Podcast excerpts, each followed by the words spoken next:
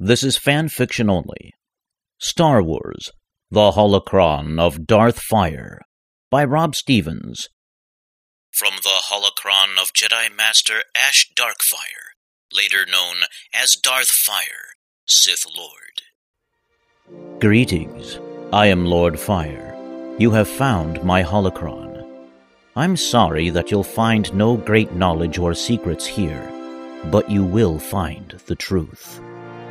My story starts 3,700 years ago, before the start of the Great War. So pull up a seat. This could take a while. I am still relatively new to this age, so my perception of time and the numbering of years may be a bit dated, so bear with me. I was taken from my home on Serenno at a very young age by the Jedi. They indoctrinated me into their order and trained me. It became apparent to them that I was a fast learner, even at a young age. By the time I was 16, I was already almost considered a master of lightsaber combat. Not actual combat per se, but sparring with training droids in the temple, using non-lethal training lightsabers. I picked up pretty fast on my other studies as well. Basic survival, astrogation, agriculture, politics, starship piloting. You know, normal studies that I'm sure the Jedi of this age still learn.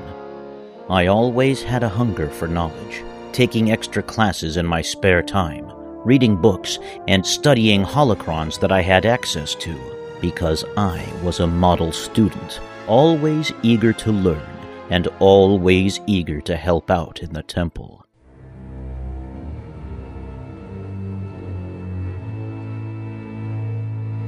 My master and I were dispatched together, and we fought many minor skirmishes and battles with allies and recruited soldiers of the Sith without actually seeing any Sith ourselves. We were beginning to wonder if they had truly returned, or if it was a hoax perpetrated to instill fear from an unknown enemy. Then one day, we were dispatched to a remote ice planet which held a Jedi outpost that we lost the signal from days earlier. We walked into an ambush. There were several troops there in black armor with blasters, but the thing that really frightened us was, for the first time in my life, we saw actual Sith warriors, red-bladed lightsabers ablaze. Their skill was incredible. They were living weapons. We started losing the battle and decided to retreat, heading back to where our shuttle was hidden in the snow several clicks south of the temple. Our troops had been slaughtered, and only my master and I were left. We were almost to the shuttle when I heard a very loud scream behind me. I turned just in time to notice the lightsaber swirling through the air coming straight for me, and I ducked. My master ahead of me was not so lucky. The lightsaber cut him down like he was nothing and went flying back towards me. I dodged it again, and it went back to the hand of the Sith that was following closely. It took all my strength to grab the body of my master and carry him with me while still running to our ship. Once I got to the ship and got inside, I set my master down on the floor, went straight to the controls, and started the takeoff procedures. It was at this time I checked the monitors and noticed the Sith that were chasing us had stopped and were watching us. I guess they figured they'd put some fear into us and let us escape.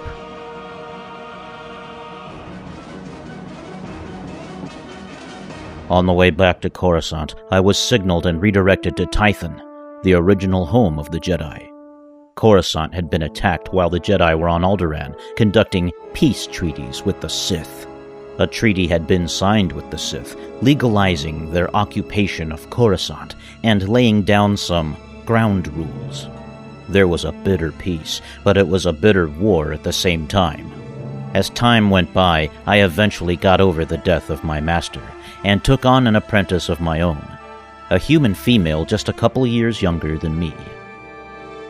With her training near completion, because of her former master getting killed in the line of duty, I chose her so I could finish her training, because she seemed able and smart. And I know it's against the Jedi Code, but I had a romantic attraction to her. I had known her previously from my younger years in the temple, and we did know each other. We trained side by side before becoming apprentices to separate masters. We eventually got romantically involved with each other, deeper than we thought possible. We were sent on a mission one day to investigate a border dispute on an Outer Rim world, and we had several troops with us. But it was an ambush. Just like before. In the snow, we fought off the Sith as best we could, but they slowly but surely decimated our forces. The battle went on for several hours. Lightsabers ignited, blaster bolts flying. I heard my apprentice scream from behind me. I turned in time to see her drop her lightsaber and be pulled towards the Sith and impaled on his blade, held in his outstretched arm. I never saw his face underneath the mask he wore.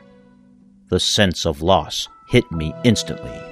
The rage hit me even quicker. Revenge. I wanted revenge. I started towards him as fast as I could. Every Sith and every Imperial troop that got in my way met a quick end as I effortlessly plowed through them. Then, I leapt into the air about 30 feet from the one that killed her, pulled her lightsaber to my offhand, and with both lightsabers blazing, I flew towards him. I landed on him and impaled him in the chest with both lightsabers. With what little breath he could muster, he begged for mercy. I did not even answer him. I sliced his head off and kept hacking at his body as hard as I could with both lightsabers. Then I noticed my reflection in his polished armor and saw my own bright orange and yellow eyes reflected back at me. It frightened me a little, but then I remembered her. I deactivated both lightsabers and ran back to her. With her last breath, she declared how deeply she cared about me and loved me. I told her I felt the same. After she took her last breath, I closed her eyes and carried her back to our ship. The battle was over. They killed my apprentice and my troops, and I destroyed all of them.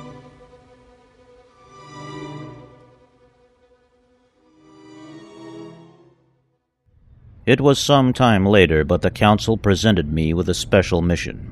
I never completely got over her, but I was healed as much as could be expected, and hid it from them very well. They had no clue that we had gone against the Jedi Code, having feelings for each other. As I walked into the conference room in the Jedi Enclave on Tython, I noticed several Jedi Masters, a few of which had sat on the Council at one time or another, several of our most well-respected strategists, and lastly, several well-respected Jedi Generals. The highest-ranking master pulled me aside and asked me if I was sure that I was able to perform this mission for them. He said I seemed a little off, and that something unknown clouded my mind. I told him that I was just stressed from all the recent action that I'd seen and the combat that I had been in. I didn't let on to the fact that I had gained a hunger for knowledge and power just to make myself more powerful, so that next time I would not be defeated. They laid down the mission for me. We were losing too many of our numbers to the Sith. They needed to plant someone on the inside, and they felt I was just the person for the job, and they had a way to do it. They had intercepted a shuttle with a new recruit that was Force-sensitive, heading to Korriban to meet with his new master. They judged from the flight recordings and data on the shuttle that he had never met the master, and the master had never met him. They were complete strangers to each other than knowing that one was to teach the other in the ways of the dark side. I saw this as an opportunity to better myself. I'm a Jedi. I have control. I can control myself and not fall to the dark side, yet gain knowledge about the dark side and control it. They had the Sith in a holding cell. He wasn't that powerful, and I could fake being weak. I put on simple black robes, boots, gloves, the belt, and took possession of the Sith's lightsaber. The plan was to get me to Korriban, to my new master as soon as possible, so as to make this ruse seem real to them. They were expecting me. I met up with the new master shortly after landing. It felt good being there amidst my enemy, and they had no idea. The whole time I felt a strange lure to the dark side. It felt powerful. It felt good.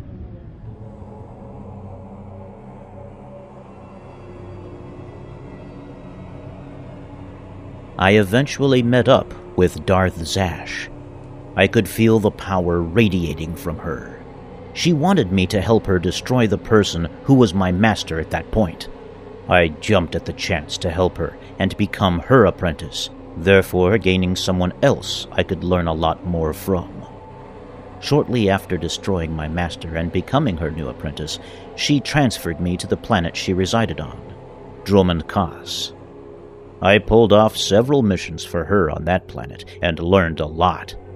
She eventually gave me my own Fury Class Interceptor, with which to extend her reach and have me do missions on more planets for her.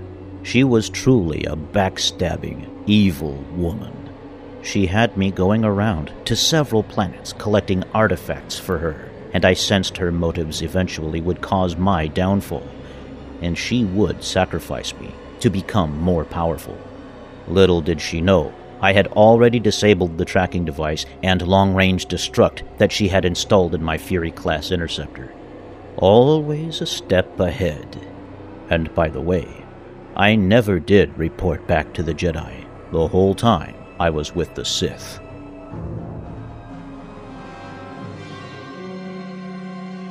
At this point, I was fully aware that I had completely fallen to the dark side.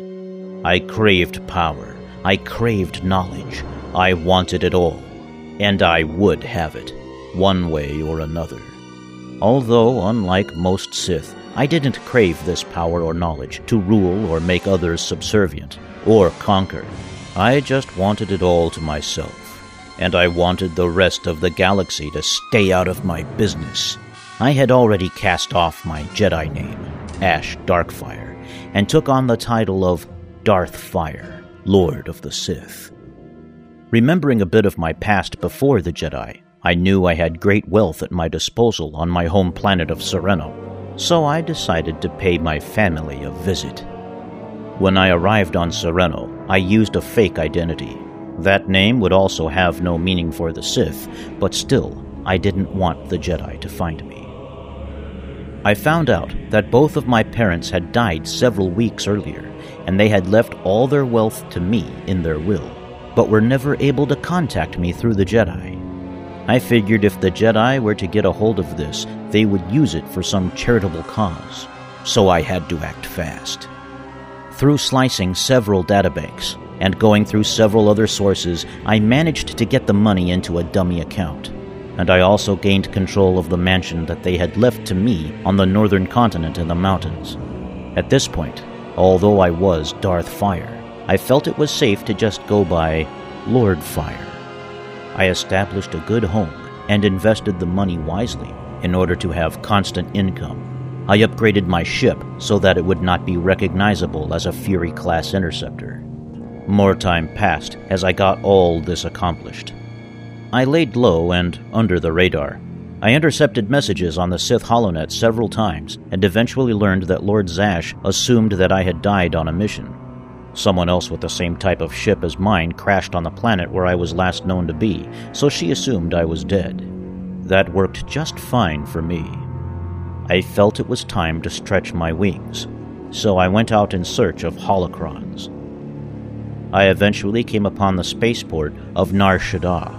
One could usually find Sith holocrons on the black market there, if you ask the right people the right questions. I witnessed a young street person sneak up on and successfully steal a bag of credits and a lightsaber from the belt of the Jedi that was standing in line at a kiosk to get food. He never even noticed she was there.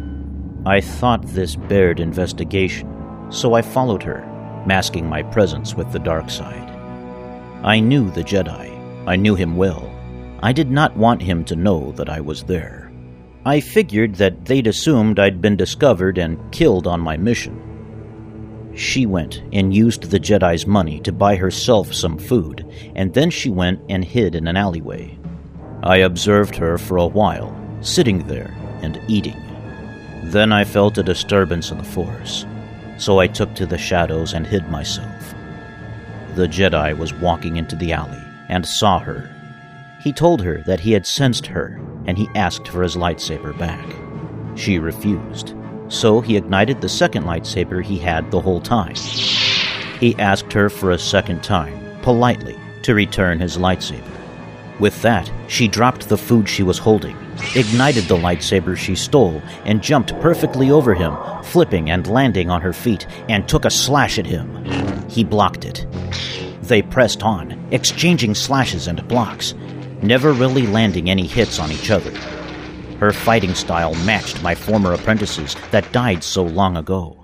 The Jedi finally got a bit more aggressive and used the Force to push her, and she fell to the ground, his lightsaber flying out of her hand. He decided to take a downward swing on her. Bad idea. I was there next to them, blade ignited, blocking his downward swing before they even knew I was there. He looked at me and said my old name, Ash Darkfire. Before I could respond to him, she had pulled the lightsaber back to her hand and took his head off. She and I both deactivated our lightsabers at the same time. She looked at me and screamed that she had it under control, that she did not need my help. I convinced her that I needed her help, that she could be a great asset to me. I guess it was the thought of having a regular place to lay her head and regular meals that convinced her to go with me and eventually apprentice herself to me. She became powerful. I was a very proud master indeed. Until the visions started. I started having visions, both awake and asleep, that the Sith would not be on the winning side of this war. I also had visions of a time when the Sith would rule. One Sith would rule, with one apprentice and several hands. I kept hearing the name Sidious in my visions. I started to study. I started to prepare. Time travel was out of the question, so there had to be another way. I won't fill you in with all the boring details, but by the time several months had passed, I had a fully functional carbon freezing chamber, and medical droids that could go into sleep mode indefinitely, set up in the lower levels of my residence on Serenno. It was easy enough to convince my apprentice to go into carbon freeze with me. She had had the visions too. After tweaking some solar cells and geothermal power generators connecting to the carbon freeze chambers on the computers, I sent them to freeze us, and then unfreeze us in the time I sensed in my visions. I also set my HoloNet transceiver to go active every few years and listen in on all frequencies for a week at a time, listening for key words that I had heard in my visions. Sidious. Confederacy of Independent Systems. There were several key words I heard that were foreign to me, but I set it to listen for them and unfreeze me in the event there was talk of these things on the HoloNet. We then froze ourselves. We remained frozen for nearly 3,700 years.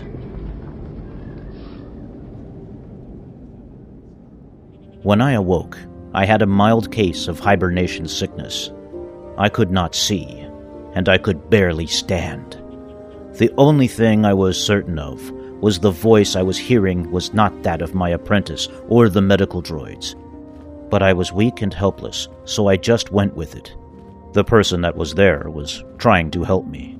Eventually, when I could see again and was sure that I was okay, I took the respirator off that had been put on me shortly after I came out of carbon freeze, and I started coughing.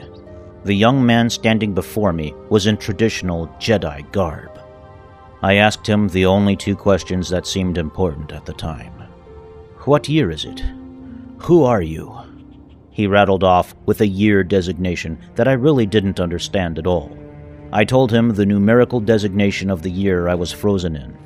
He looked at me, very confused, and said, "If that is truly the year you were frozen, you've been frozen for nearly 3,700 years." I asked him who he was. He told me that he used to be the Jedi Knight, Shad Ovar, and that he sensed my presence and power from across the galaxy, and he came here to become my apprentice. Speaking of apprentices, I looked over to the other Carbon Freeze chamber and asked him where my apprentice was. The other Carbon Freeze chamber appeared to have already been activated. Then I noticed the damage to mine. He told me when he arrived, he only found me frozen in carbonite. The other block already defrosted, massive lightsaber damage to the controls on mine. Well, I guess that meant my apprentice unfroze herself and sabotaged my carbonite block and went on her own way. He proceeded to tell me, a week earlier, he walked out of and turned his back on the Jedi Order. Evidently, about 2 hours after he left, the Supreme Chancellor, who was secretly a Sith Lord, Darth Sidious, executed something known as Order 66. He knew it as the Jedi Purge. This Sith Lord, posing as the Supreme Chancellor with a single apprentice, Darth Vader, had control of the entire Republic and possibly the Jedi, and they didn't even know it. He had orchestrated the war that had been going on as well. I sensed that things would not go well for me if I were to seek him out. So I took Shad Ovar as my apprentice and renamed him Darth Koros, being ever so careful to stay under the radar of this Darth Sidious. We kept a low profile and operated out of my place on Serenno, which was incredibly still in good shape after nearly 3,700 years. I might actually try to eventually meet this Lord Sidious. He has specially trained warriors and inquisitors searching out a rebellion that has formed. He probably already knows about me. I've already ran into 2 of his inquisitors. One I killed, the other injured, but most likely made it back to him and told him about me. I also sense that there is more than one who has sensed my presence, and even now is seeking me out for the knowledge I possess. Possible apprentices? I have no clue. In the current timeline, the Sith follow something called the Rule of Two, laid down by one Darth Bane. In my time, there was no Rule of Two for the Sith, and we seemed to do pretty well for what it was worth.